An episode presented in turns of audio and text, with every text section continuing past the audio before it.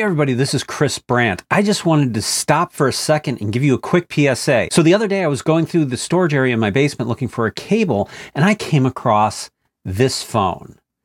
Um, and I have a whole bunch of iPhones that are just thrown in drawers, not to mention all the different things that I have that have lithium batteries on them that are, you know, no longer useful because it's e waste. You can't just throw it in the trash. So they kind of end up sitting in piles and, you know, drawers and things like that. If you look at this, this battery has gone very, very bad.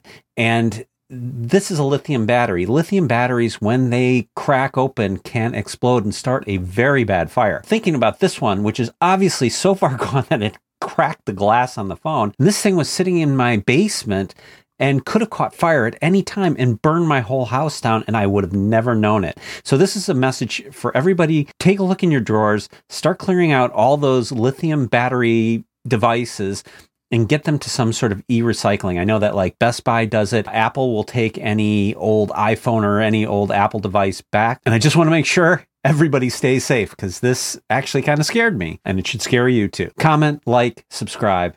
See you in the next video.